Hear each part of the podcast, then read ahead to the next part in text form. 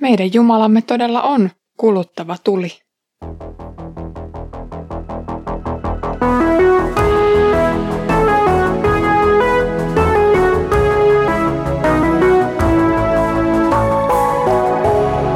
Kirjoitusten pauloissa. Olet lämpimästi tervetullut Kirjoitusten pauloissa podcastiin. Täällä on äänessä jälleen Iida ja aiheena Pietarin kirjeet. Edellisellä kerralla puhuttiin harhaopettajista ja koitettiin hahmotella joitain heidän tuntomerkkejään. Nyt puhutaan harhan vallassa elävistä, siis heistä, jotka eivät piittaa Jumalan laista ja varoituksista, vaan kulkevat määrätietoisesti tai sokeasti kohti omaa tuhoaan. Sama teema jatkuu myös seuraavassa jaksossa. Luen nyt toista Pietarin kirjettä sen toisesta luvusta. Ei Jumala säästänyt enkeleitäkään, jotka olivat tehneet syntiä, vaan syöksi heidät kahleissa manalan pimentoihin odottamaan tuomion toteutumista. Eikä hän säästänyt muinaisajan maailmaa, vaan antoi vedenpaisumuksen hyökyä yli jumalattoman ihmiskunnan.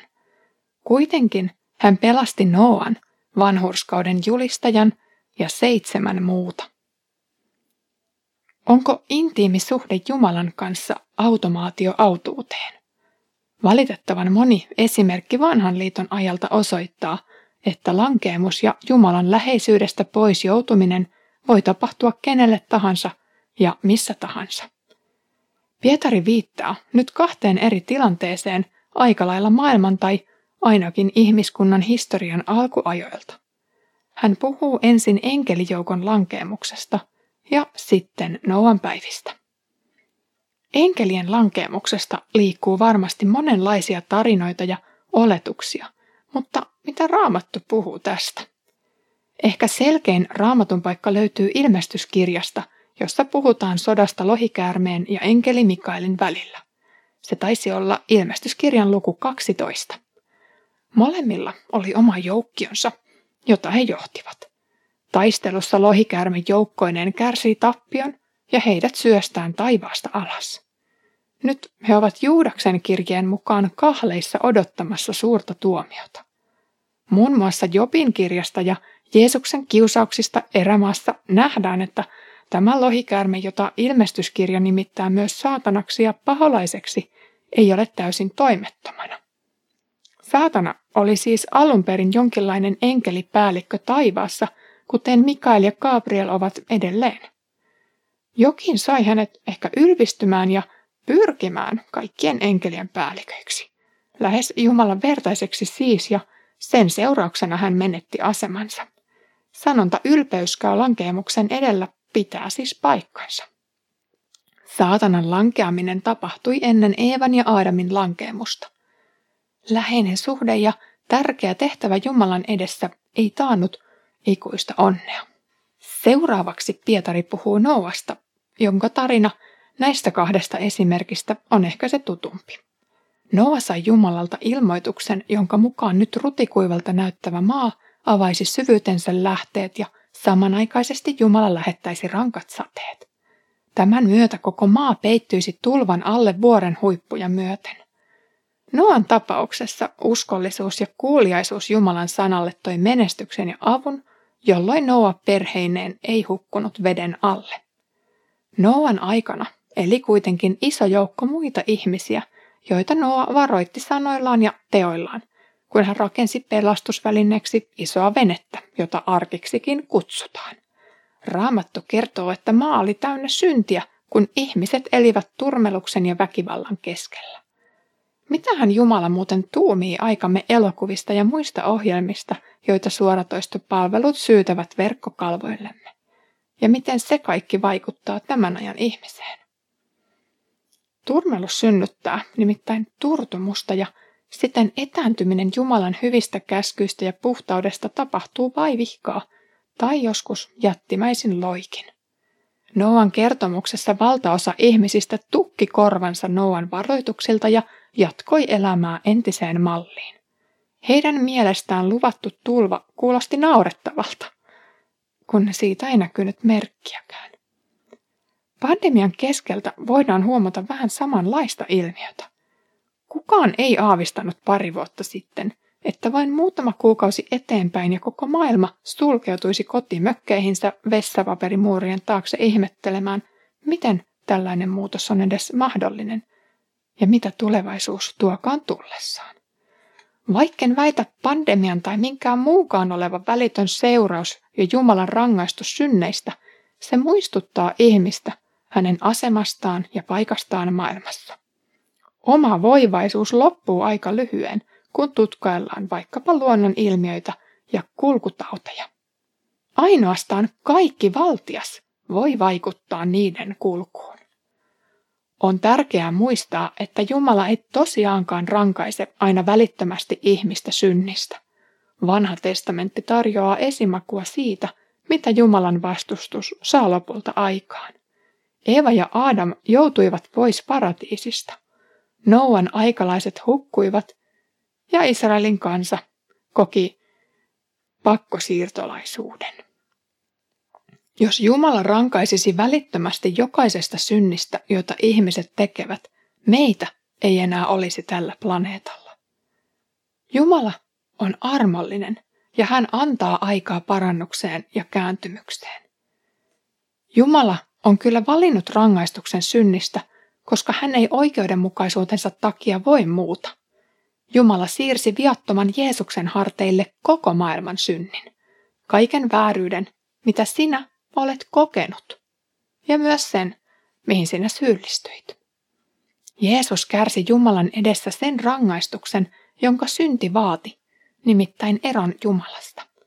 Jeesus syöstiin tuonelaan pois Jumalan kasvojen edestä. Jeesus, Jumalan ainoa poika, pois isänsä luota. Jeesus on se pelastusväline, jota meille lupaillaan tulevan tuhon lähestyessä. Maailman loppu on todellisuutta raamatussa, vaikka se ei näyttäisi realistiselta vaihtoehdolta meidän kiireisen ja täyteliään elämämme keskellä, se kuitenkin on tulossa. Vanha iskulause Jeesus tulee, oletko valmis? on siis totta tänäänkin. Tulevalta tuomiolta ja maailman lopulta pääsee turvaan uskomalla Jeesukseen, kuten Noan päivinä uskottiin Noan välittämään Jumalan sanaan. Noasta käytetään tekstissä nimitystä vanhurskauden johtaja. Termi vanhurskas on hankalahko ja se onkin aika vanhaa suomen kieltä. Nyky-Suomesta on vaikea löytää samanlaista vastinetta, mutta se on käännettävissä hebreasta ja kreikasta ehkä juridisesti kelpona vai pätevänä hahmona tuomarin edessä. Tuomari siis päättää, kuka on vanhurskas ja kuka ei. Vanhurskas on toisin sanoen syytön. Kauan ennen Jeesusta Noa sai olla syyttömien joukon johtaja. Hän oli esikuva Jeesuksesta ja esikuva evankeliumin julistajasta. Hänen kauttaan pelastui kahdeksan suuta. Jeesuksen kautta on luvattu pelastukseen niin suuri joukko, ettei sitä voi edes laskea, mutta heidän suunsa laulavat Herralle hallelujaa. Millainen vanhurskauden johtaja Noa sitten oli? Hän toimi kuin kapteeni, joka ilmoitti laivan nyt lähtevän. Laivan ovi oli auki tietyn aikataulun mukaisesti, mutta kun se suljettiin, kyytiin ei enää päässyt. Ne, jotka seurasivat häntä, tulivat tietyllä tapaa vanhurskaiksi, siis syyttömiksi sen sukupolven syntiin, joka nyt tuhoutuisi.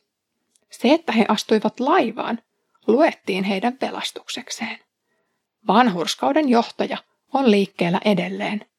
Tuolloin vain yksi mies oli uskottu Jumalan sanojen julistajaksi, mutta nyt jokainen Jeesuksen seuraaja on valtuutettu kertomaan tätä hyvää sanomaa. Jeesus sanoi, menkää ja tehkää opetuslapsia. Kastakaa ja opettakaa heitä noudattamaan, mitä minä olen käskenyt noudattaa. Arkin rakentelua seuranneet eivät noudattaneet sitä, mitä Noalle oli sanottu noudatettavaksi. Heille kävi huonosti. Jeesuksen sanoja noudattavat taas sen pelastuvat, niinpä kasteen näkymättömään tai ainakin mitättömän näköiseen turvaan jättäytyminen on pelastuksen kannalta elintärkeää. Jeesuksen käskyn noudattaminen tuo elämän.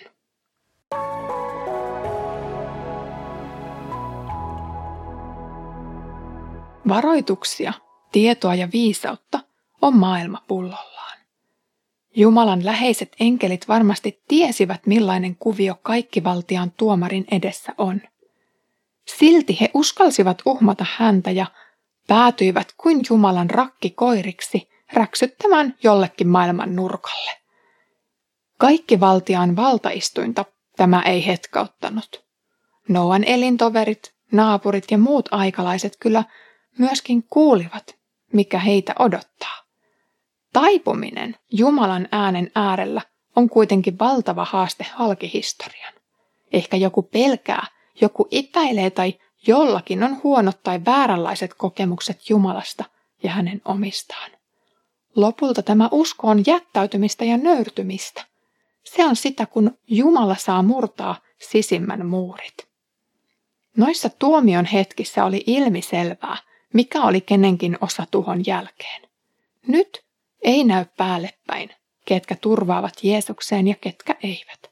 Siksi onkin tärkeää tukea kaikin mahdollisin tavoin kaveria pysymään hänen lähellään ja hänelle kuuliaisena joka päivä.